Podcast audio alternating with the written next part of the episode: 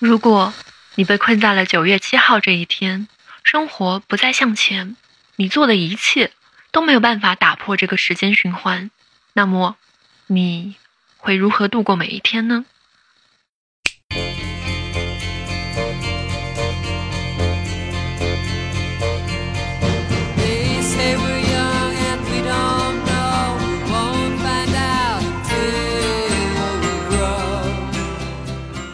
那些看守他们的人对所有的囚犯最大的折磨，就是白天让他们挖壕沟，晚上让他们把壕沟填上，这个是最让人崩溃的。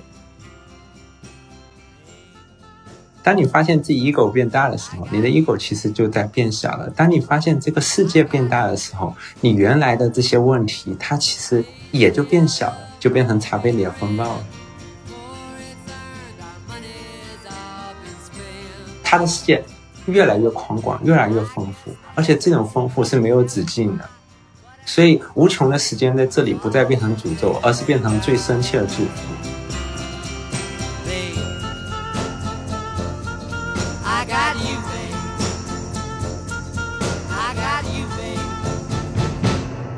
欢迎收听，问题不大，我是你们的好朋友不二。那今天呢，很开心，请到我的宝藏朋友 Odyssey。我们详细聊一聊《土拨鼠之日》这部电影。那 Odyssey 他是一位探索者和投资人，很可能你在微博或极客上已经读到过他的写作。不夸张的说，我觉得他的每一条博文都闪耀着智慧的光芒。当我邀请他为这期播客想一些备选标题，十分钟之内他就反馈给我四个想法，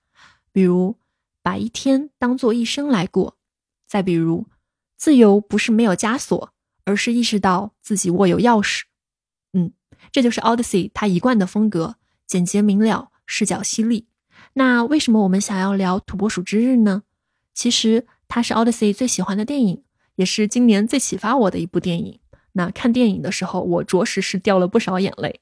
在电影当中，主角他的种种选择，对我们当下的生存有很多启发。比如说，在仿佛一成不变的生活中，什么才是救赎？当环境剥夺了我们的诸多可能性，那我们如何做才能够解锁这个世界的丰盛呢？那本期呢，我们就会结合电影剧情，从哲学和心理学的视角来深入聊一聊。以下是我们的谈话。你是今天上午重新看了这部电影是吗？前十秒钟刚刚看完，刚刚看完还带着新鲜的记忆，很好。我们可以先跟大家说一下这部电影它的那个核心设定：男主菲尔。被困在了二月二号这一天，那么无论在这天他做什么，第二天到了六点，他都会发现这个外在的一切又回滚到了前一天的状态，时间就不再向前行进了，所以他不得不重复的经历这一天。这是一个经典的这种一日囚的设定，就好像他成为了了这一天的囚徒。然后在这个设定下面，菲尔身上发生了非常奇妙的。呃，一个变化，我会还蛮好奇，就是大家可以想象一下，自己如果说陷入了菲尔的这个境地，会怎么样选择？因为我觉得这个故事里面发生了很多事情，其实既有人性普遍的部分，也有和菲尔他自己这个人是什么样的人高度相关的部分。嗯嗯，就是菲尔在一个节日里面反复陷入了这同一天，这一天其实没有变化，但是菲尔他从头到尾的每个行为、每一个阶段，他都发生了转变。而这种转变，它是怎么样产生、怎么来的？这部电影不仅用了很多隐喻，还用了很多电影中其他小人物看似不经意的台词，去点醒，看似是点醒菲尔，他其实也在点醒观众，我们该怎么样用视角看着同样的一天。然后这漫长的一天，到了最后，就这一天就结束了。为什么它结束了？它没有一个很明显的设定告诉你它为什么开始，为什么结束。这些都让你去想，你去感受。是的，他不知道为什么就陷入了这个轮回，他最后从这个轮回中解脱出来，也没有一个很明显的原因。就是整部片子里面并没有一个上帝视角来解密，说哦，这个系统究竟是怎么样设置的？你要达成什么样条件了之后，你才能解脱出来？这些都是背景信息，我们作为观众，包括主角他自己都没有办法得到，所以说我们只能够去自己揣测。那在陷入时间循环之前，Phil 他是什么状态呢？我觉得可以用两个词来概括，就是又自恋又痛苦。他的职业是气象播报员。那电影一开场，他和两个同事一起出差来到小镇，报道土拨鼠之日这个活动。那这两个同事呢，一位是制作人瑞塔，也是本片的女主；另一位呢是摄影师。我觉得和菲尔一起出差绝对不是什么让人愉快的事情啊，就是他非常的自我中心，非常自恋，全程都在讽刺自己的同事，还会开一些不怎么正经的玩笑，非常讨人嫌。那他也讨厌自己的工作，菲尔总是在说：“我马上就要拿到更好的 offer，去到更好的电视台啦！啊，我马上就不用和你们在一起混了。”所以在一开始。Phil 他觉得周围的一切人事物都是如此的平庸、愚蠢、荒诞，配不上自己。那 Odyssey，你会对这部分如何理解呢？他当然用一些可能类似夸张的手法，把 Phil 塑造成一个非常非常自恋的人。但是看到电影后面，你会发现那个摄影师其实也是这种自恋的，但是自恋的程度没有像 Phil 这么深而已。我们绝大多数人一开始。就像我们只我们的目光只关注着自己，或者说我们看不到别人，别人想要什么，我们只是把别人当做自己的手段。电影它它是放大的一个现实。嗯，确实，我在 Phil 身上也看到了一些自己的影子，看到了一些身边人的影子。我会想，他在向往一个更好的明天，而今天对他来讲是完全无法忍受的。比方说，他要下乡播报土拨鼠之日。在他眼中，这是一个非常无聊的活动，因为这个活动内容呢，就是二月二号这天，乡亲们聚在一起，请土拨鼠出动。他们会问问土拨鼠：“哎，你能不能看到自己的影子？”如果土拨鼠能看到自己的影子，这个冬天呢就会再持续六周；如果看不到影子，这个冬天就结束了。那 Phil 他内心就很嫌弃这个活动，他觉得就是你讲道理，土拨鼠肯定就会看到影子啊。然后冬天根本就不可能在二月二号就结束嘛，一般都是要等到三月。这个活动太无聊了，所以说 Phil 呢看到 Rita 很喜欢当地这种热闹的、有人情味的氛围，这种庆典，就忍不住想要去讽刺女主。主角他自己生活在自己的一个思维的框架里面，讨厌周围的人事物，所以当他被困进去的时候，他就会格外的不开心。他去采访的那只土拨鼠也叫菲尔。编剧他设置的一个双关嘛，就是其实男主角跟那个土拨鼠基本上可以算是等同的，都是天气播报员，然后后来都是一种先知的位置。那个活动上面介绍那只土拨鼠说它是先知中的先知，预言家中的预言家。是的，作者他很有意思的点就是在于说他用了非常简单、很普通的词，你看用了两个 fail，指出第一层暗示。再下一层暗示什么呢？如果土拨鼠看到了自己的影子，这个冬天还会持续。影子跟冬天都是分别两个隐喻，但不同人可以理解不一样。我的理解是，比如说你把影子理解成它的黑暗面，如果还不能正视他自己这个层面的话，那么他冬天这个漫长的冬天，他还会继续。冬天这个季节在偏向绝望、寒冷的一个时期。它里面藏的真的很有意思的这些隐喻太多了，然后的确甚至一遍都看不出来。是的，我也是感觉每一遍都看到了新东西。就像你说的，他看到自己的影子的话，我们也会想到就是自恋最开始的那个神话，就是那个水仙花，水仙花的那个神喜欢上了自己的影子，钟爱着自己的影子，所以说。某种程度上，就是如果他一直处在这种自恋的境地的话，他就会永远生活在一个自己讨厌的冬天当中，感受到了这种彻骨的寒冷。嗯，之后当他度过了这个播报的这一天，并且因为暴风雪被困到这个小镇上之后，他发现时间循环了，就是他被抛掷到了这样的一个设定，这样的一个一日球的情境当中。当他意识到自己真的是卡在了这一天之后，他还有抱怨说：“那为什么不给我选一个好一点的一天呢？”曾经某一次，我跟一位家人在海边享用美食，然后享用美好的夜晚，为什么不在那天重复呢？为什么是这一天呢？是一个他特别瞧不上的小的地方，然后周围都是下里巴人。他说：“Deja vu，他的那个旅馆的老板都以为是某种吃的。”男主在这个时候就陷入到了他最开始的那个烦恼当中。他会想要去抱怨自己所身处的这个情境，然后就到了他去那个保龄球馆的酒吧的晚上，他去问旁边那个人说：“如果你被困在同一个地方，然后你做的一切呢都是在重复，你做的所有的事情都不算数，那你会怎么样呢？”那个旁边的一个看上去就可能比较失落的一个家伙，就跟他说：“哦，这不就是我的人生吗？你说的是我吧？”对，在这个哥们说说说这是我们人生之前，然后前一个哥们还在边上说：“你看这个杯子一半满一半空，你大概就是那个半空的人吧。”嗯，男主的悲观厌世。对，把他扔在一个所谓最坏的一天，马上另外一个角色马上就点出，你只看了这半空的一面，然后结合我们看到后面结局，的确就类似这一天好像还是那一模一样的一天，到最后他自己也说出这是他人生中最棒的一刻。嗯，所以 那个哥们说的。这不就是我的一天吗？每个人都在不断的进行生活的某种重复，就像西西弗斯不断推向石头又滚下，推向石头又滚下来的一天一样。昨天洗完的碗，今天还要再洗一遍；做过的所有的琐事，今天很有可能其中很多部分都要再重复。我觉得其中有一个小的关键点是，就是你做的事情都不算数，这个是特别摧残人的意义感的。对，人们其实很需要一种好像直接的一种。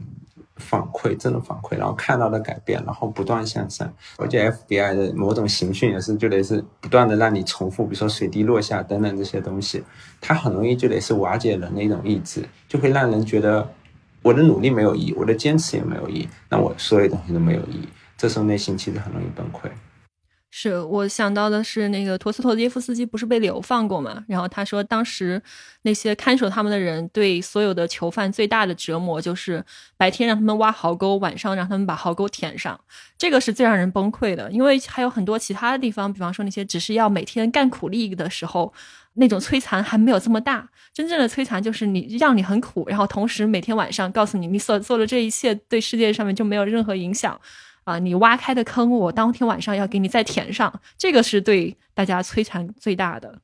而且，尤其在这种工业化社会，大家其实因为劳动分工变得更加的原子化了，大家重复的做着巨大机器上的一个零件，然后为了产出最大，所以大家做的都是这个零件非常小的的一部分。比如说富士康功能，我我每次装这个螺丝，背后装这个螺丝意义究竟在哪里呢？甚至你都不知道你在做的是为了这个 iPhone 手机。那么这一层的无意义，其实，在现代社会，其实会更深得多。你根本不知道你所做的事情跟哪些人产生连接，跟哪些事物产生连接。你只是这巨大拼图的一个小小碎片，就像一个巨大河流上漂浮的一片树叶上的一只蚂蚁，你根本不知自己身处何处，也将去向何处。那么你在这片树叶上，你究竟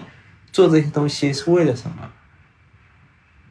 然后我我会想到，就是尼采其实他也用过三个比喻，他说骆驼。狮子跟婴儿，就是骆驼，有点像是你一开始可能沉重的背负着，包括社会灌输的意义，包括比如说考一个好的学校，找一个好的工作，然后找一个好的伴侣，然后买房生子，然后再进行这套循环。可是这样为了什么呢？然后，然后再进一步到了狮子，你去反抗，你去反抗这些，你就逃离北上广，你你可能裸辞，可能 gap，也有可能就类似反抗这一切。但是这种反抗。就真的会比前者更好吗？我们看这个电影《Fail》，他也反抗，他用了各种形式去反抗。我利用这个规则为自己谋利，它是一种反抗。你规则不是折磨我吗？我反过来，我利用你的规则对我没有后果。然后他再继续，最深最大的反抗是他选择自杀，无数次的尝试，最终都失败。他陷入一个非常绝望的深渊。我很好奇，就是你刚刚说到的是骆驼、狮子。那后面的那个婴儿是什么？后面的婴儿，我记得圣经里面大概有这样类似的一句话：天堂最终为那些像婴儿的人敞开。嗯，原话我记不清了。关键是像婴儿，而不是是婴儿。婴儿它可以代表一种一开始一种无知的状态，但是像婴孩的人，他是代表一种穿越无知的天真，或者说历经沧桑的天真。嗯，这一点是不一样的。我经历过复杂，然后我还是选择这条路。理解理解，一种 阅尽千帆之后重新回归的纯真的状态，就是经历过复杂之后的简单。另外还代表一种可能性，因为它拥有未来无限的可能，也就是它的选择上自由的。骆驼跟狮子都不是自由的。骆驼我背负着别人施加给我意义，我是我狮子在反抗那个意义本身，我本身也被我反抗的行为塑造。这个很深刻。我觉得你刚刚说的那个骆驼和狮子的比喻特别好，就是当菲尔他很丧，完了之后，他突然间被自己的同伴点醒，说：“哎，那既然没有明天的话，那也就没有任何后果啦，你就可以不再遵循任何的规则了。”然后菲尔他就醒了，他就进入了一个阶段，在这个阶段里面，他开始利用自己的能力为所欲为，及时行乐，释放人性，就是从骆驼变成了狮子的转变，把所有的这些规则，就像骆驼背负的那些重担一样，他可以把这些重担全部都卸掉，进入这种野性的。可以不顾后果的状态。那在这个过程中呢，因为菲尔他能够无限的重新经历这一天嘛，所以说他就利用这些时间，对于这个环境和周围的所有的人有了一个很充分的了解。他可以把别人全部都当做 NPC 了，当做游戏里面的那些可以得到信息、可以得到资源的角色，可以去充分满足了自己的欲望。比方说需要钱，就是早上。可以摸准运钞车的一些规律，就可以得到当天绝对够他花的钱。想要吃东西，就大吃大喝，变成饕餮，然后也不需要担心后面的肥胖、胆固醇所有的事情，因为没有明天。然后想要猎艳，他就利用自己的这个信息优势去搞欺骗。伪装成对方的同学，欺骗说：“哦，我一直一直都很爱你啊，我要和你结婚，投其所好。”包括我觉得还有一些很小的地方，就是他再也不遵守社交礼仪了。比方说，这个片子里面，他前几次每天早上会路过一个乞丐，他路过乞丐的时候，他都会掏一遍身上的兜，然后就走过去，就仿佛是他没有摸到零钱一样。但是实际上，我们后来知道他身上肯定是带着有钱，是吧？所以你可以把他那个叫做战术性摸兜。但是在这个释放人性的阶段，他就连装都不装，碰到那种讨厌的要给自己推荐保险的同学，也不寒暄，也不做所有面子上的功夫，而是直接一拳打过去。在这个阶段，从骆驼变成了狮子。你说到的这个，他不用再去伪装成一个其他人都认可的这样的一个人，他看起来变成一个真实的人。但他这种真实，跟他后面展现出来的那种真实是完全不同的。他这种真实只是觉得，他把所有的行为看作一种单次博弈，因为重复博弈下，大家需要考虑哦自己的利益最大化，所以我必须要有一个社会化的人格。但是既然都是单次博弈了，那就像陌生人之间可能随便的欺诈也没有，相对来说并没有那么多的顾忌。其实从这个角度看。那个社会化人格跟他自己展现出这层人格，只是他展现的不同，他自己并没有变化，他还是那个他的自己。确实，那我觉得你的这个观察非常的深刻，就是在这个时候，他只是因为外界条件改变了，那么他就决定把原来的那个社交面具给摘了。既然没有后果，既然你们明天什么都不会记得，那我就想怎样怎样。但是他自己其实是没有本质上的转变的，只是情境转变了而已。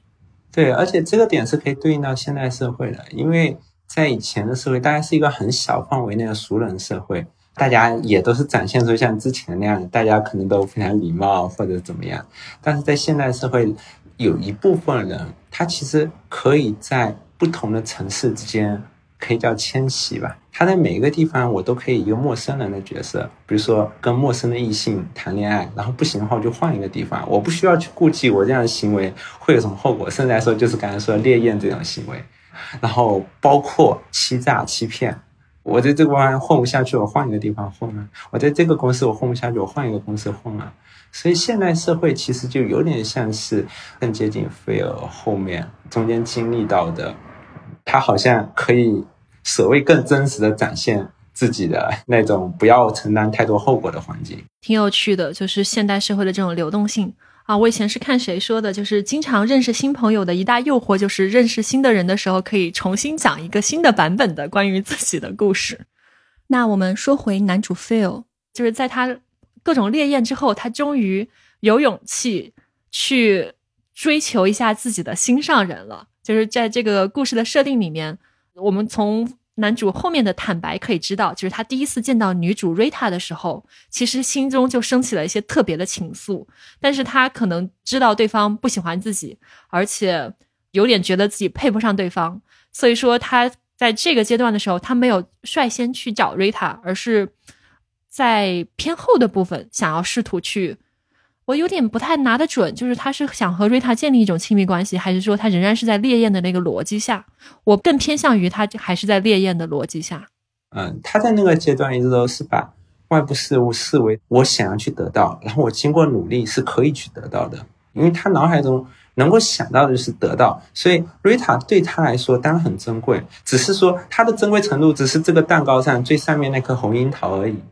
有道理，我觉得你的这个观察应该是更准确的。就是男主他继续利用自己的这种信息优势，对吧？他在跟瑞塔的相处当中，无数次的倒带啊，比方说给瑞塔选的酒选错了，然后他就倒带一次，然后重新选，然后祝酒词说错了，那就倒带一次，重新做。最后呢，他就给瑞塔打造了一个完全为对方定制的完美的一天。到了晚上的时候，这个瑞塔都说：“哇，我都没有想到这一天会如此的完美，这根本就是不是能计划出来的。”然后男主就跟他说：“嗯，其实是可以计划出来的，只不过是需要多一点的时间。就也不知道他在这儿循环了多少天，对吧？呃，我觉得你刚刚说的那个得到的逻辑确实应该是很准确的。所以他在那天晚上就希望瑞塔能够跟自己共度良宵，但是瑞塔是不愿意的。那么男主在这个时候使出了。他惯用的那个方法就是告诉对方啊，我真的很爱你。这个女主就火了，女主就说：“天哪，这个你根本都不怎么了解我，你居然就说爱我。”然后他就意识到了这个东西底层的不诚恳和这一切好像真的有可能是对方计划出来的，于是就扇了男主一耳光。然后男主不放弃，他就可能同样的伎俩又重复了好多次，结果就是扇了七八个耳光。我在看这一段的时候。会让我想到青蛙王子，就是那个童话，它有一个版本是这只青蛙变成王子，并不是因为公主去亲吻了它，而是因为这个青蛙非常的没有礼貌，然后公主狠狠的把青蛙摔到了墙上，青蛙就变成了王子。当菲尔他还处在这种释放人性、为所欲为、把别人当工具的状态下，然后女主作为一个。有非常健全、独立的人格的人，然后非常聪慧的人识破了他，然后狠狠的给了他很多个耳光，这是男主转变的一个契机。当然没有那么快好，他中间还要经历了一些他自己的挣扎的阶段。对，当你意识到你很想得到的东西，即使变成这种像上帝一样力量，你都无法得到，你内心又抗拒这种不可接受、无法控制之事的时候，你本来可能还有一种所谓享乐主义的意义。我试图不断的去追寻好像更高极致的一种刺激跟快乐，结果发现自己已经穷尽了这些，一个红樱桃自己吃不到。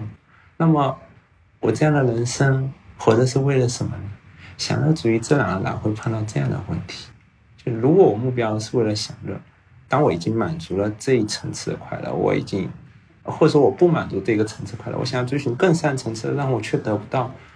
那么它的意义一下子就消失了。嗯，确实，而且在这个状态下面，男主也并不欣赏自己，就是男主他对自己的那个评价也不高。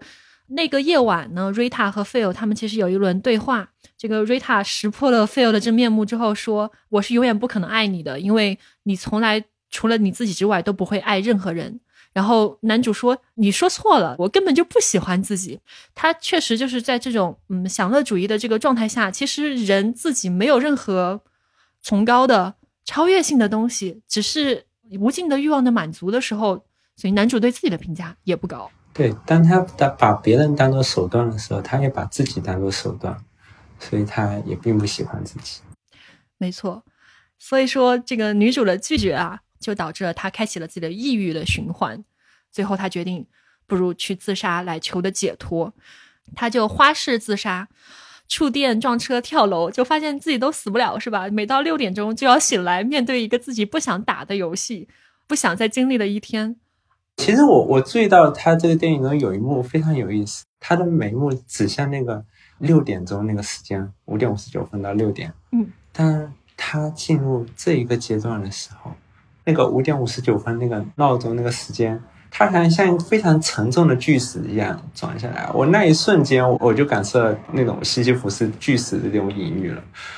非常的沉重而又缓慢的转下来。那一下，这个描述让我想到生命中不可承受之重的那种感觉。因为我其实没有读过《生命中不可承受之轻》，但我好像看过介绍，是说就是说为什么昆德拉会说这是生命中不可承受之轻，是因为我们的人生根本就没有重演的机会，这就是一个草稿，然后你居然就拿着这个草稿过了，所以这是不可承受之轻。而对于男主来讲，他刚好相反，他这一天他如果想的话，他可以把它编排到每个细节都安排好。你刚刚描述了一个导演非常精彩的镜头语言，他确实是把这种存在的沉重给拍了出来。Yeah，所以说就是在花式自杀都没有办法从痛苦中解脱之后，然后有一天，非常非常憔悴的菲尔，他去向瑞塔求助。其实这不是他第一次求助，在他最开始感受到就是自己好像掉进一个循环的时候，他就有去找瑞塔说：“你帮我把这个问题解决掉。”然后瑞塔就建议他去看脑科学医生，然后去看心理医生，是吧？然后都发现都没有什么用。但是这一次，当菲尔他向瑞塔求助的时候，他就全景式的向瑞塔展现了自己的处境和绝望。这个时候的菲尔他是特别特别真诚的，他向。瑞塔展示自己对餐馆里面的每一个人都极度了解，用这个来向瑞塔证明我确实是被卡在了这一天，我确实是成为了一日球。然后他这个地方还说了一个很有哲理的话，对吧？他说：“也许神并不是全知全能，也许神也只是跟我们在一起太久了，所以他知道关于我们的所有的事情而已。”这是可能是全篇里面最接近跟神性讨论相关的一句话。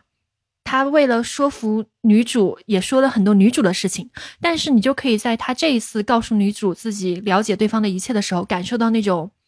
真挚的感情在下面了。就比方说，他告诉女主说：“我知道你啊喜欢这个船，但是不喜欢海。我知道你度假的时候在湖边有一个小屋，怎么样怎么样。”就是他所有的说的那些细节都是有爱浸染。在里面的这种生动的细节，他没有把女主当做一个工具了，他是真的把对方当做一个人在尊重，当做人在爱。瑞塔是一个非常善良的人，瑞塔也愿意陪伴他。夜晚快结束的时候，瑞塔有跟他说：“你知道吗？这个事情也许取决于你怎么看他。有的时候，我倒是希望自己有无限的时间。”所以在这一天，菲尔他展露了自己的脆弱。流露了自己的真情，得到了瑞塔的理解、陪伴和宽慰，所以说这是转变的那一天。嗯，菲尔提到了上帝，那他对上帝也不屑一顾，然后他也展现了脆弱。我一下子我就很容易想到博尔赫斯那首诗，嗯，我用什么来打动你？它里面有两句话，一个是我给你一个从未有过信仰的人的真诚。然后他最后一句是：“我用我的困惑、危险、失败来打动你。”嗯，我以前写文章曾经拿这句诗当过标题，嗯，我也很喜欢。是的，所以说最后这个逻辑并不是他去乔装打扮成瑞塔喜欢的一切来换取真心，而是用真心去换取真心。他甚至不抱有这样的目的。他甚至找瑞塔求助的时候，他是真正的陷入陷入绝望，他并不觉得瑞塔可以救他。但是，我想告诉瑞塔，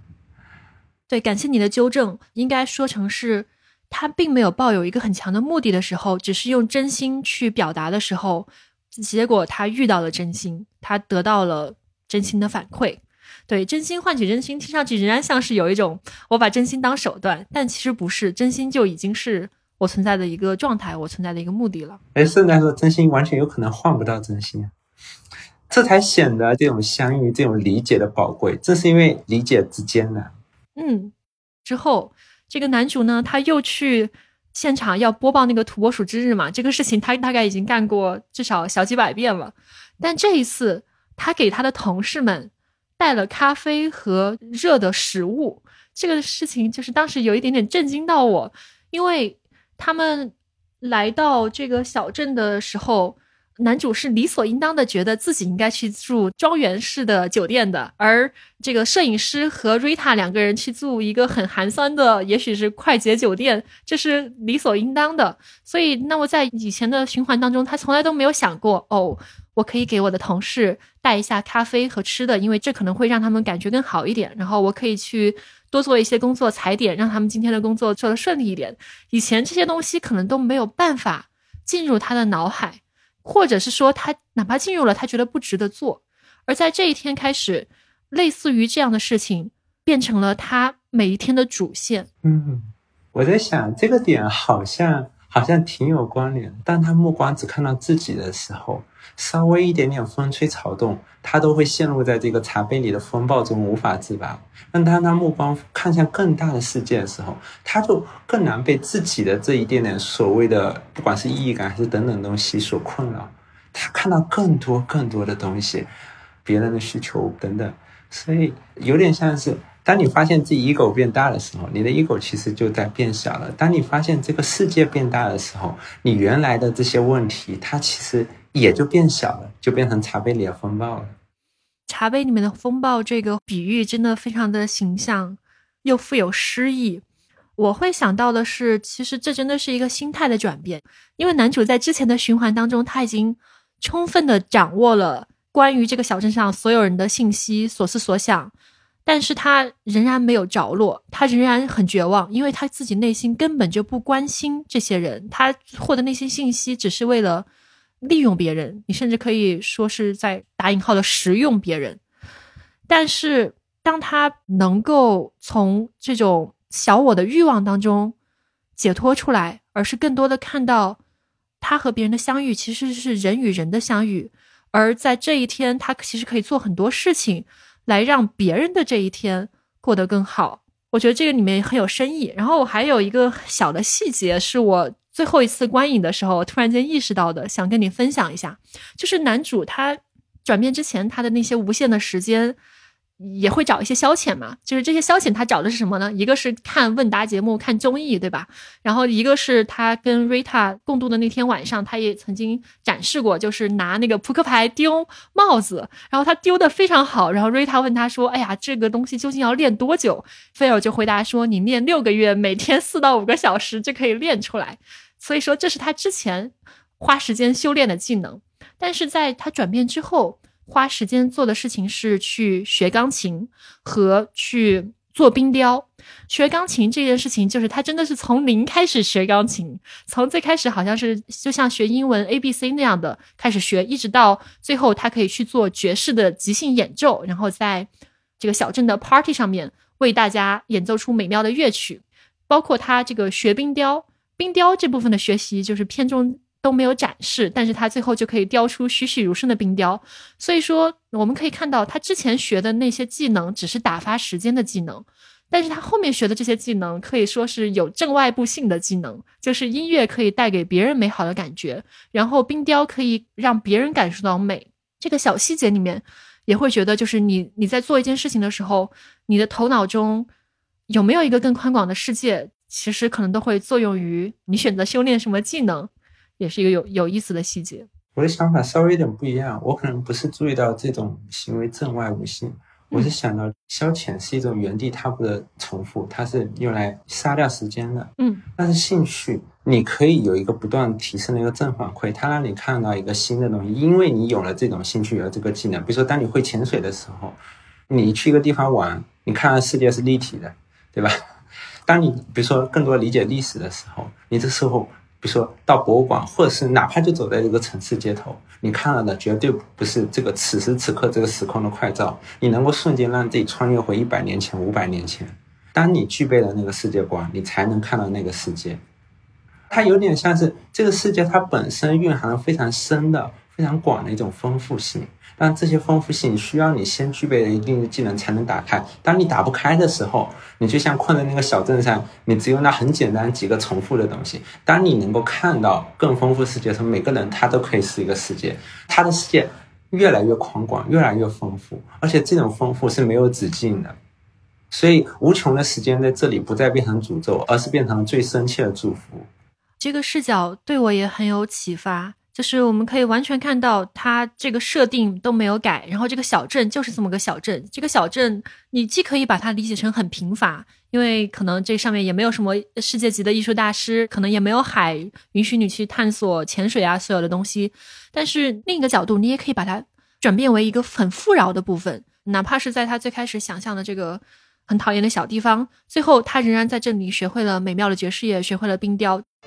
在这个电影里面。这个男主决定去学钢琴的那个契机，其实是他在早上用餐的时候，然后哎听到了旁边的那个钢琴声，他被那个美打动了，打动的那一下应该是支撑他后面在这些循环中。我不知道钢琴学到爵士的程度要多久，至少可能大几千个小时还是需要的。钢琴入门，从零到精通。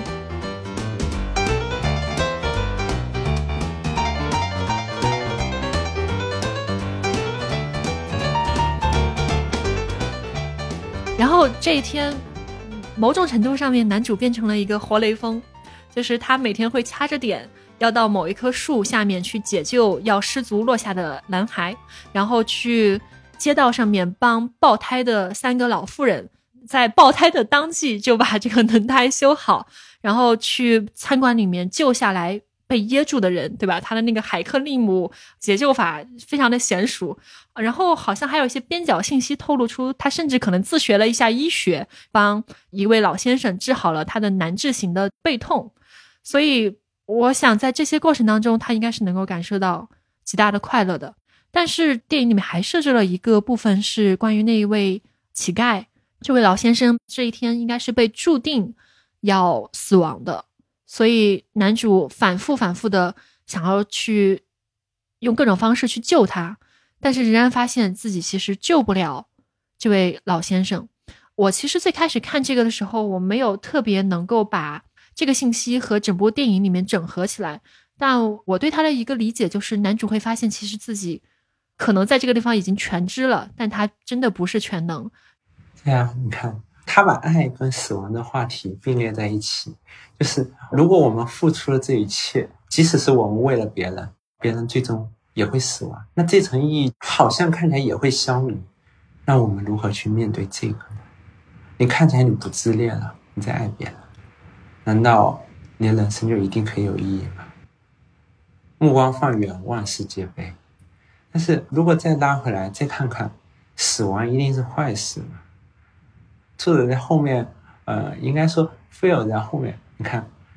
他用冬天过去了，冬天那个隐喻，它不仅是寒冷的隐喻，它还带着季节轮转，下一个就是春天。死亡啊，我叫欧文亚郎，他在《直视骄阳》这本书里面，仅仅看标题，他用骄阳代表死亡这个词，它并不是一个阴冷的冬天，它是一个非常亮的一个火球，对吧？当你去直视这种有限性，生命之有限，不管是自己还是别人的有限的时候，你这时候可以去超越有限性本身，甚至说，正是这种有限性，它可以赋予你一种意义，让你去珍视此时此刻的每一下，而不是说那个结果。难道我们做的一切是为了永生，所有的结果得以保存吗？不是的，它反过来更深刻的拷问了你再深一层的意义，你究竟？是为了什么？然后，然后你刚才不是说那个小细节，他治好那个背痛的那个人吗？其实你看，把这个跟这个他对这个乞丐的死亡对应在一起，说明他在这上面花了很多功夫，甚至说他想要去学习医术去挽回这个死亡，但是他尝试一切，他依然做不到。哦，对。一下子被你说的好有诗意，就是那个象征意义突然打开了，格局打开了，对吧？然后在电影里面有个很有意思的一个对战，就电影里不是只有乞丐死亡，他也死亡，但是他的曾经无数次是尝试自杀，他是在一种非常非常绝望的境地，甚至来说，他面对自杀那个前后的基调，他都是内心的一种绝望，甚至对生命的一种我不在乎。但是到后面呢？你看，完完全全另外一层对战。我在乎，我在乎他的生命，而他的生命，但是即使他死去了，菲尔从头到尾没有表现出一种绝望。他可能难过，可能失落，他尝试的去努力，去努力去挽救他。即使最后他发现自己无法挽救成功以后，他也不是陷入一种对生活的绝望，而是他陷入一种更深层的一种感受跟体会。他在他对土拨鼠之类他那个播报中。非常棒的去展现出来，在那个台词里面。是的，我先试图再复述一下你刚刚提到的这段台词，是指他说，当契诃夫写到冬天的时候，契诃夫写的是冬天的漫长和难以忍受。但是我们知道，冬天也是季节轮回的一个部分，冬天之后有春天。那么在这儿，在这个小镇上面，在大家的火炉旁。跟大家的真心相伴，我感受到了前所未有的温暖，大概是这个意思。所以他的这一番话，跟最开始他觉得那个冬天永远都过不去了的那种状态是判若两人。其实，在这个转化后的这个阶段呢，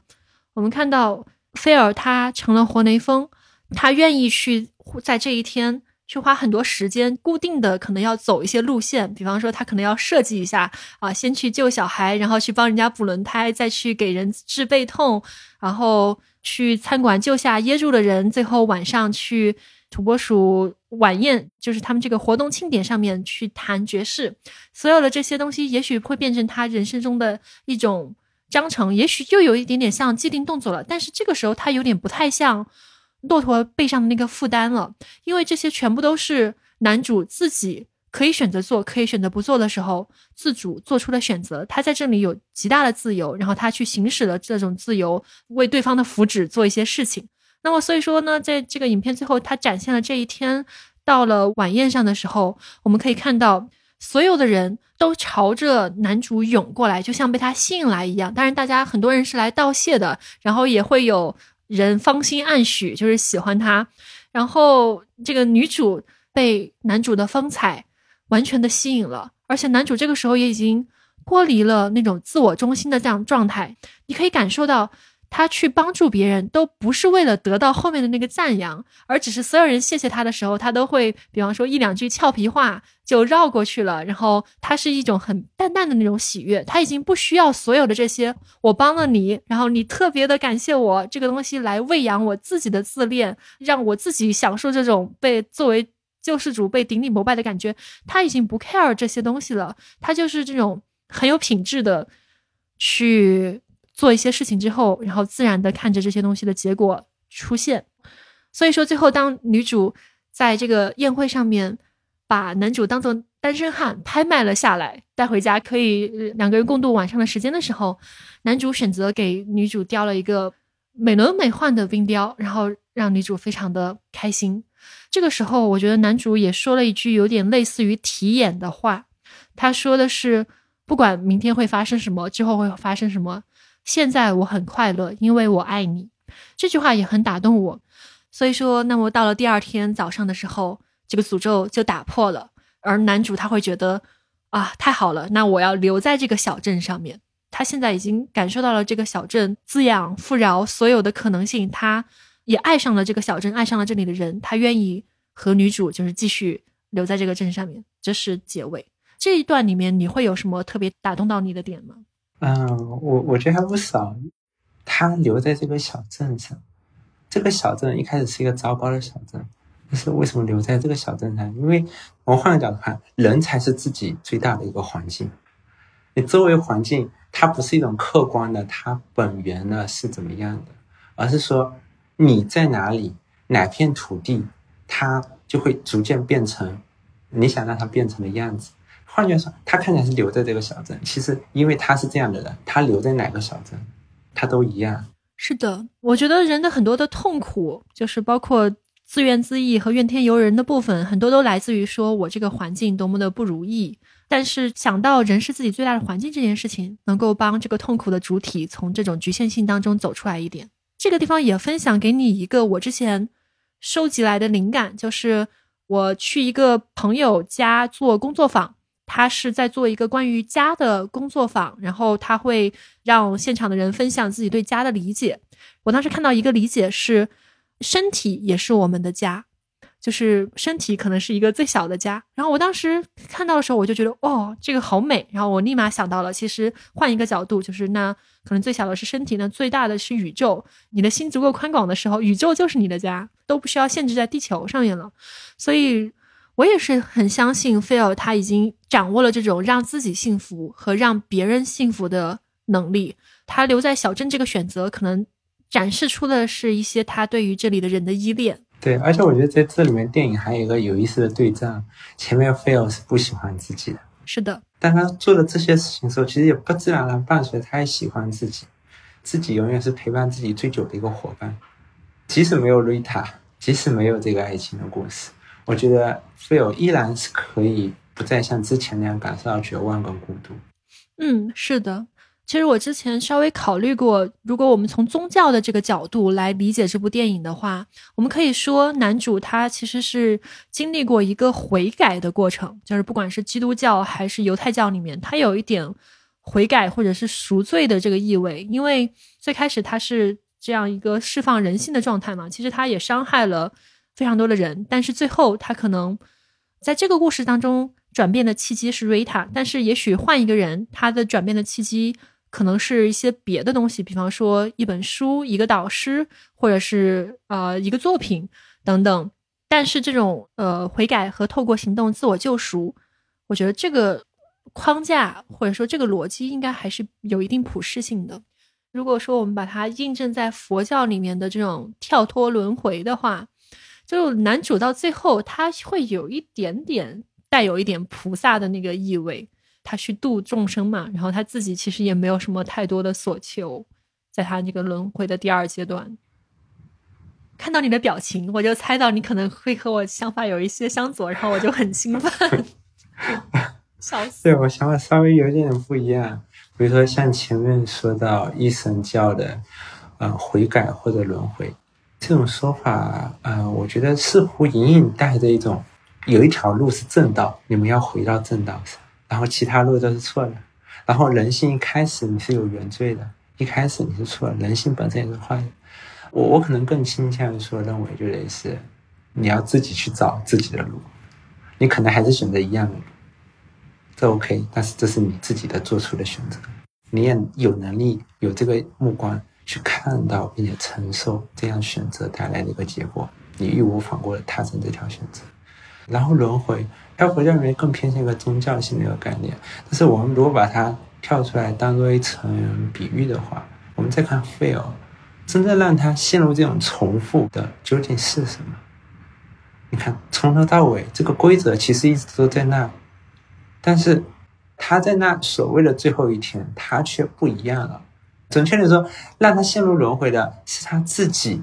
认为他处在这个绝望的重复里面。当他看到了我可以变成一个不一样的自己，因为你不可能用同样的自己得到不同的未来。所以这才是轮回，你不断用同样的自己去尝试一个，我好像得到一个不同的东西，这我们可以把它看作一种轮回。当然，爱因斯坦说就得是，当你做的每次都做同样的事情，却期望得到不同的结果，这就我把它定为疯狂。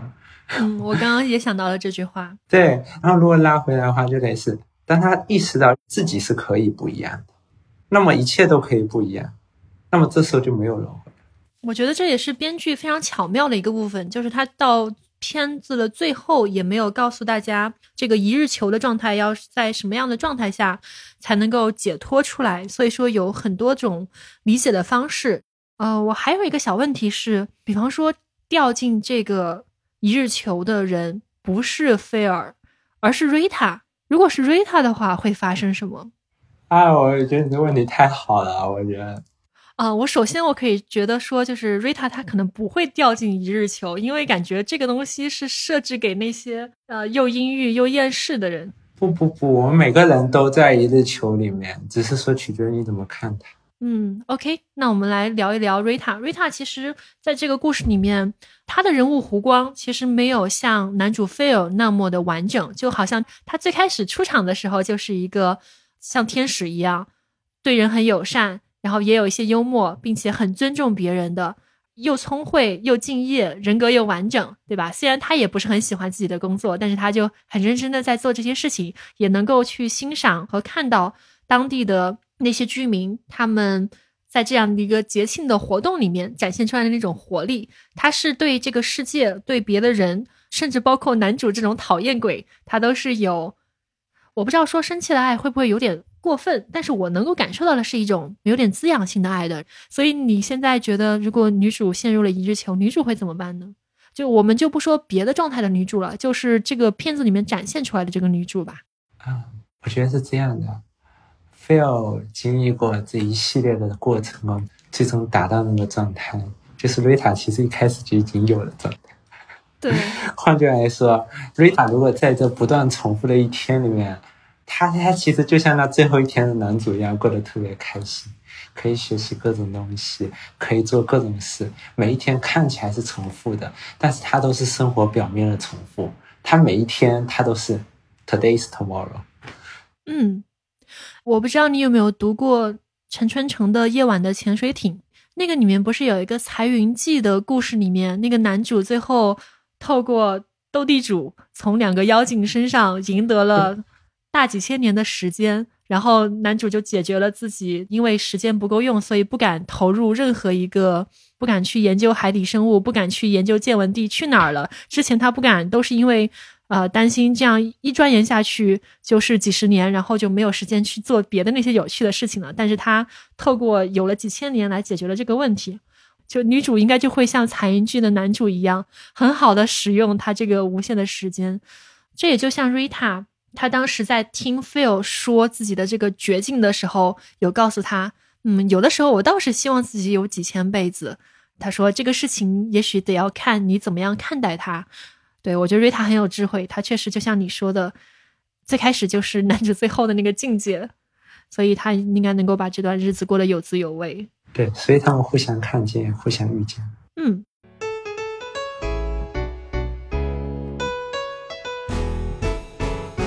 以上我们按照时间顺序梳理了这部电影的剧情。那在这次聊天中呢，我们也从电影人物的命运谈开去，聊到了一些重要的问题。比方说，人为什么要追求意义？啊，活在当下究竟要怎么做？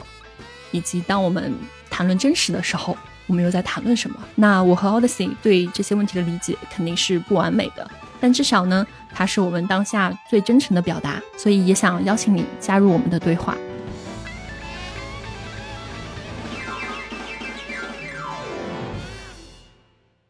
其实男主他掉落在土拨鼠之日这个。一日球的情境当中，其实是一一种象征意义上的死亡，因为我也是看到《直视骄阳》里面引用说，海德格尔他把死亡定义成未来的可能性不再有可能，就是因为男主他被囚禁在了这个地方，然后他当天是暴风雪嘛，他能去的地方也是有限的，他在时间上面好像有了无限的可能性，但是他在空间和他周围的人是什么样子的这些可能性上面就基本上。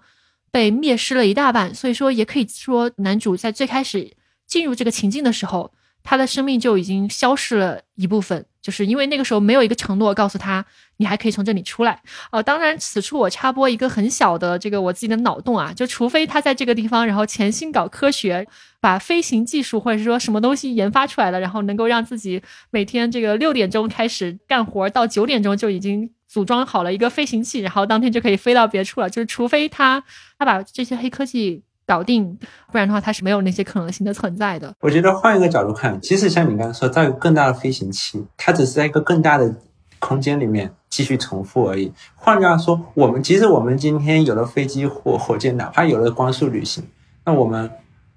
只是换到一个更大的一个监狱里而已。我们依然是要去面对这种有限性，不管这个有限性多么宽广。那么你怎么样去看待这个有限性？我们当然是手上戴着镣铐，但是有的人他没有意识到自己其实手里也拿着钥匙。你刚刚提到了这种有限性，整个文明就是在让我们试图不断的去扩大这个边界嘛，然后不断的去突破现在的这个有限，然后达成一个新的有限。我觉得它的有限其实在于说。即使是科学，它能够扩大这层有限性，让我们能够就像怀特海说那样，能够让我们不假思索能够做的事情越来越多。但是，我我觉得韦韦伯说的很好啊，他的意思就类似，像科学它能够很好的帮你达到一种工具理性，帮助你达到某个目的。但是你达到这个目的是为了什么？即使能够得到永生，那么永生真的是你应该追求？或者说它是一件好事，当然它未必是一件坏事，但是这层目的性，它是这种进步的手段，他无法去回答的，他最终还是需要你去。韦伯那句话，哪个是上帝，哪个是魔鬼，需要你来决定。哪个事情是有意义的，哪个标准是好的，你来决定。嗯，这就延伸到关于意义的那个讨论嘛。嗯。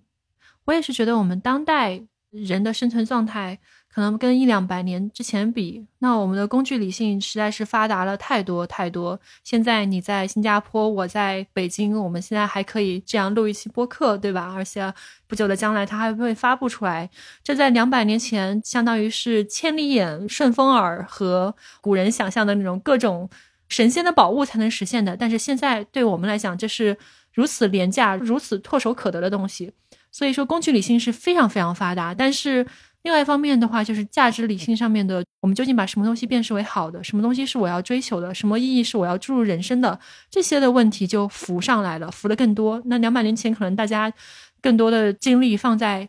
自己的生存、维生和繁殖上面就已经就基本上消耗掉了大多数的能量。而对于我们来讲，就有了很多这样的存在主义终极议题，我们要怎么样面对这样的困惑？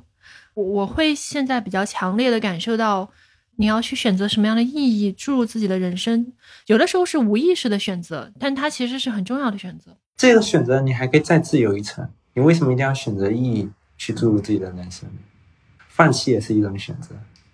因为无意义的人生过起来会带来非常多的不好的感受，会吗？至少从我自己的个体经验，我是这样感受到的。就是当我自己觉得我自己在做一些无意义的事情的时候，我会有。那么这一层还是带着功利主义，因为你想要一个好的感受，所以变成无意义人生带不来好的感受，所以你避开了无意义人生。那反过来，如果存在一种情景，无意义人生它可以带来你好的感受呢？比如说，如果你是一个缸中之脑，不断有那个刺激性的电流，帮你营造出一个非常好的感受的那种情景。我以前曾经考虑过缸中之脑的那个问题啊，就是我有在想，就是对于有一些可能极度绝望，觉得他都不想再存在的人，也许缸中之脑是他会愿意去选择的一个事情。但很幸运，我没有进入到过那种境地，所以说我一定是不会去选的。我更愿意有真实的、有品质，就是有 quality 在里面的嗯存在的状态。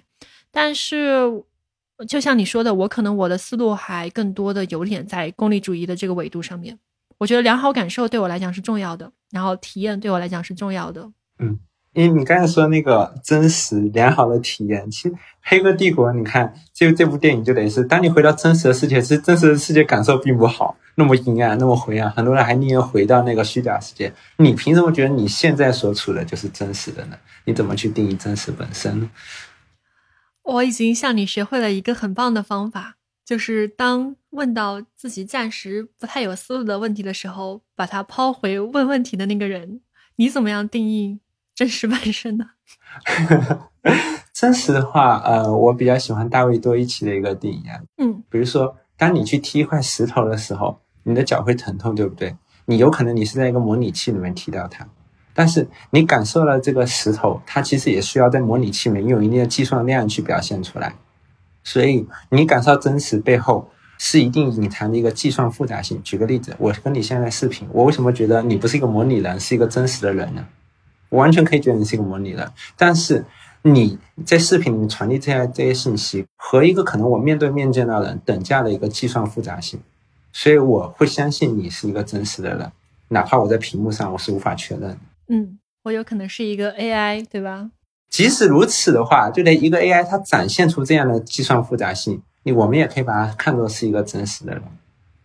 他给了你一个真实反馈，就有点像是你不管翻纸质书还是电子书，你为什么觉得都是同样的东西呢？背后都是这种信息的，或者说它这种信息密度或等等类似计算复杂性的这同样的东西的展现，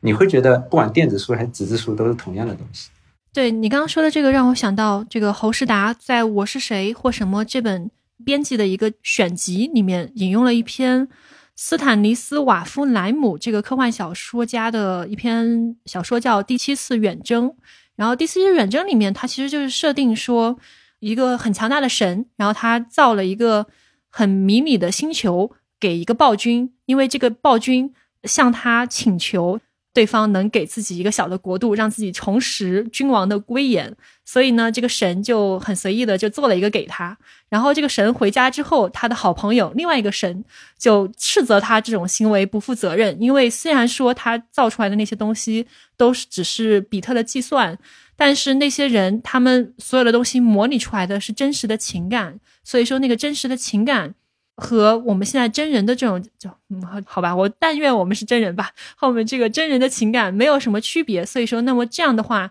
第一个神就仍然是犯下了这种重罪酷刑，最后。第一个，这个神也承认了这个错误。结果他们一起回到那个星球，想要去解救那边的人民的时候，发现那个暴君已经被当地的人民变成了一盏太阳，相当于他已经被推翻了。然后当地的人民已经有了一个自己很繁荣的文明，是这么一个故事。那我觉得你刚刚说的这个真实是，如果说我们把它理解为一个计算的话，我仍然是渴求一些计算结果的。我我对于我自己现在的状态的觉知哦，我仍然是觉得有一些计算的结果是我想要的，然后可能我想要的那些结果里面有一部分是关于这种真实，就是这个品质相关的嘛。所以说，我会觉得，比方说完全纵欲的人生其实没有什么意思，自己认为无意义的人生没有什么意思，他们并不是我最想要的那个结果。所以，这是我现在能够体验到的。我有点好奇，你想的这么深刻了之后，你又是怎么样体验的？或者是说你是怎么样来思考意义和无意义？就你自己的生活而言，我我们昨天其实聊了一些了，嗯啊，我可能更倾向认为说，你本身，嗯，宇宙并不是围绕你建的，甚至说你也不是上帝的奴仆或者子民，你不需要去为了一个既定的意义，你去，嗯，像一个骆驼一样背负着这些，不断的往前跋涉。你首先就像这个。菲尔一样，你会陷入一种虚无中。我的人生是没有意义的，但是这种虚无，它其实是一种广阔，它也意味着一种自由。你可以选择任何任何方向，甚至你也可以选择放弃本身。那么在这种探索中，我可能我会觉得，你现在做的事情，跟你在幼儿园的时候想做的事情一样即使一样，你想做的这件事情的原因、那个初心、那个动机还是一样的吗？我觉得基本上不是的。因为为什么？我们可以想象，当我们四十岁的时候，五十岁的时候，会比三十岁的我们更加聪明、更加理性、更加理性的时刻，更加聪明的时刻，甚至可能有更加多的选择权的时刻，我们还会去听从一个更年轻的自我的时刻吗？不见得。所以说，伴随着我们的成长，我们能够看到的东西、想要达到的东西，或者不想要达到的东西，都是不一样的。这层不一样，不代表说一种随波逐流。它代表一种你有更宽广的一种选择的自由，所以在你人生的一开始更多的阶段，我觉得你应该是站在我能够看到我未来可以不一样。那么我自己现在更多是这样去感受：第一层，我应该是让自己未来拥可以拥有更多的选择权，同时也并不是说把自己现在。就扔在一个哦，我未来未来某一个目标，所以我现在就开始把自己陷入一个哦，OK，我我未来一定会会想要，比如说在在北上广深买一套房子，所以我现在就要努力工作，然后然后攒个首付，然后干嘛？这些都把自己现在扔到牢笼里面了。我觉得一个更合适的一个人生的一个视角，可以是你应该看到一个连续的自我，不是牺牲现在，也不是牺牲过去跟未来，你是同时关注的这每一刻。把自己每一刻的自己都视为一个平等的人，他们在交流，可能在知识上不见得平等，但是我们是可以是平等的，他也都是你自己。如果是这样的话，你现在你可能一边你会不断的探索我所有的潜能跟潜力，我到底可能想要什么，而且更关注的是你究竟是不想要什么，你觉得你不会去做什么，然后同时也为未来的可能做好一些准备，做好一些准备包括什么呢？比如说，完全有可能就像主人公菲尔那样。你可能非常喜欢钢琴，但是因为你不会弹钢琴，所以你不喜欢钢琴。那么，为了未来那个可能会非常喜欢钢琴的你，你如果现在有机会有时间，为什么不去试一试钢琴这个技能本身？埋下一些种子。对呀，而且再进一步，人生的意义。它其实还伴随着两个点，第一个是你看起来是一种虚无，但是人们会逃避这种对意义的选择，对自己人生做出的选择，因为每一个选择都伴随着责任，伴随着后果。你选错了怎么办？如果是高考的时候，你嗯家长帮你选，你选错了可以怪家长；如果你自己选，你事后感觉不满意，不是要怪自己的吗？人们会为了逃避自由而避免这种选择，你必须要有勇气去选择，你必须要有智慧去看到这层勇气，有所以你的勇气会是。伴随着恐惧的勇气，因为你为什么伴随着恐惧还走这条路呢？因为你知道，如果你是怀着恐惧走另外一条路，它的后果更糟糕，你看到了更残忍的后果。这个我们可以把它定义为智慧。然后这时候再拉回来，那即使是选择，你也不是框住未来的自由。你会知道，你所有的选择、所有的准备、所有的努力，它都是暂存的。这是我现在我当下所感受，我可能希望的，同时也为未来留好余地。那么就得是我可以在人生此刻，我可以有一个意义，但是我也允许自己可能抛下这个意义本身，这一层与我仅仅是抱着一个意义更深层的自由，我永远可以去选择，包括我选择放弃。如果是至于我自己的话，可能更具体来说，我自己可能会有一种类似信念的一种感受跟想法，就是我刚说到大卫多伊奇，他是《无穷的开始》这本书的作者，他有另外一本书我很喜欢，叫《真实世界的脉络》。他其实里面里面讨论了，那就得是你可以用最基础的几个框架去理解这个世界，就是你对世界认知的深度是可以超过广度的。呃，所以我对自己的感受是，我至少在现在这个这个时刻，我想要追寻的更深层的去理解这个世界，而且尤其是我以前可能我很小时候我也想这样。我以前会觉得我我会觉得达不到，但是我现在我了解了更多以后，我发现这个世界本身是可以理解，是可以达到的。啊，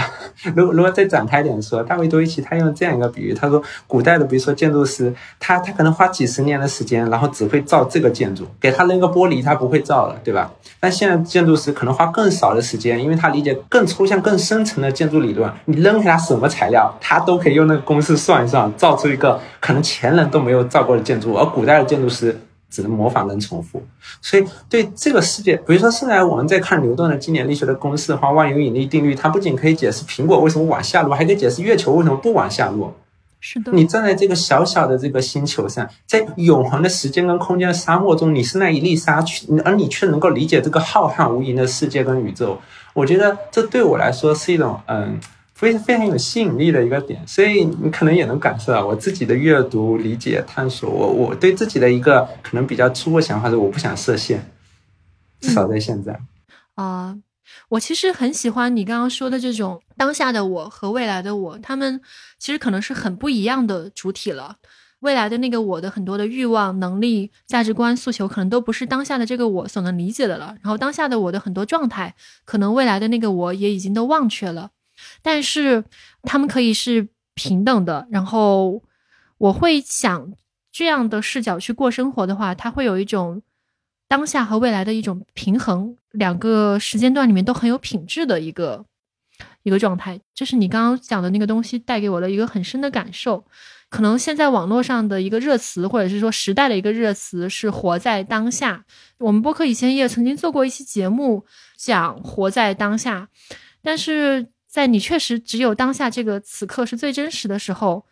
你如何把你对未来的那个理解带回来，并且作用于你的当下，也是一个很有趣的话题。然后我觉得你刚刚分享的那个理解我很喜欢，也有启发到我。嗯，我我觉得绝大多数人对活在当下有一个很深的误解，比如说今朝有酒今朝醉，他是活在当下吗？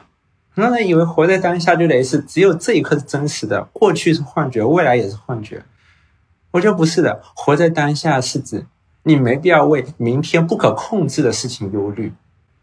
这个是一个很重要的点，然后我们再拉回来，如果明天是可以控制的事情，那么你现在是可以去做一些事的。你唯一能做的是现在能够做的事，对不对？你没办法在过去做事情，没办法在未来做事情，但是你可以在现在去做一些事情，然后你这时候就可以感受到每时每刻的连续性，这才是一种活在当下。你反过来，你不断忧虑明天什么也做不了事情，这不是你今朝有酒今朝醉，今天坑了明天。这也我也不认为是活在当下。我们在认真思考，那我们大脑更深层从神经科学的一个角度，是我们大脑是不断预测未来的一个机器。这种预测，它在多个层面上都有体现。比如说，我现在如果撞个身子，你在视频里还还看到的，为什么还觉得还是一个连续的我？明明你看到的整个样子，每个像素可能都发生了变化，因为你大脑建立了一个我的模型，然后你预测我这个动了一下，可能是长这样的，然后跟现实中是是匹配的，所以这个时候你认为是一个连续的我。同样的，你大脑为什么认为是一个连续的自己？你也构建了一个对自己的一个预测模型。所以大脑它并不会说是那种字面意义上的完全活在当下，这个是做不到，但是你可以感觉到。此刻，你可以去理解我这一下究竟该采取什么样的行为是有意义的，该去做哪些事情，而不是陷入一种无方向式的一种焦虑。嗯，我觉得你刚刚提供的这一个解释，我确实还挺希望做到的，就是不要太多的为未来的事情忧虑。就是在这一点上面，我可以打很低很低很低的分数，对吧？所以我觉得需要多和你聊一聊，时常能够提醒自己这一点，挺有意思。我这次还专门去查了一下，就是男主他每天六点钟循环的那个歌，发现那首歌的名字叫《I Got You Baby》。然后我问了一下 Chat GPT，爱高数 baby 究竟怎么理解？然后他说，这个其实更多的表达是我在你身边陪伴你哦，陪伴你照顾你这样的一个意思。然后我就有看到说，当他那个每天六点钟循环这首歌的时候，那几句歌词实际上是在说，那就把你的手放在我手心，这个世界上面没有什么山是我们不能够攀登的啊，我陪伴在你身边哦。大概是这样的一段歌词，然后我就有在想，其实对于男主来讲，这确实是一段很有挑战的历程，不亚于去攀登一些很危险的山，对吧？他这个过程当中精神崩溃，就是没有谁可以给他承诺说你可以从精神崩溃的那个状态里面走出来的。然后，但是最后也确实是，也许是女主把他的手。接纳过来，然后放在自己的手心，帮他开启了那个关键的转变，可以这样理解。当然，这些也许是延伸的太过了。然后结束之后的那段歌词，就是另外一种状态，就是当他从这个循环里面跳脱之后的那天早上，那两句歌词是说：啊，人们都说我们的爱情不足够拿去付房租。我们的钱在挣到之前都已经被花光了，这个就有一点点幽默，是因为他们在最后完美的那一天里面，女主把她的所有的钱都拿去拍卖男主了，然后男主可能把所有的钱都拿去买老同学的保险了，但是，嗯，但是就是能够感受到那种打引号的友爱万事足。嗯，当他们一无所有的时候，更能看到他们拥有的是什么。有意思。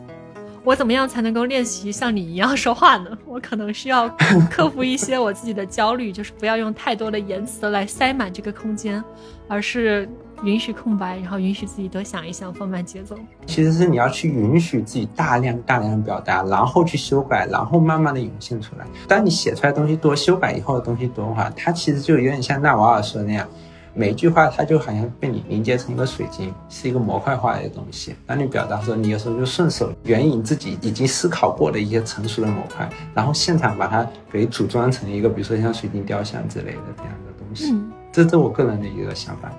理解，我思考一下这个建议。好。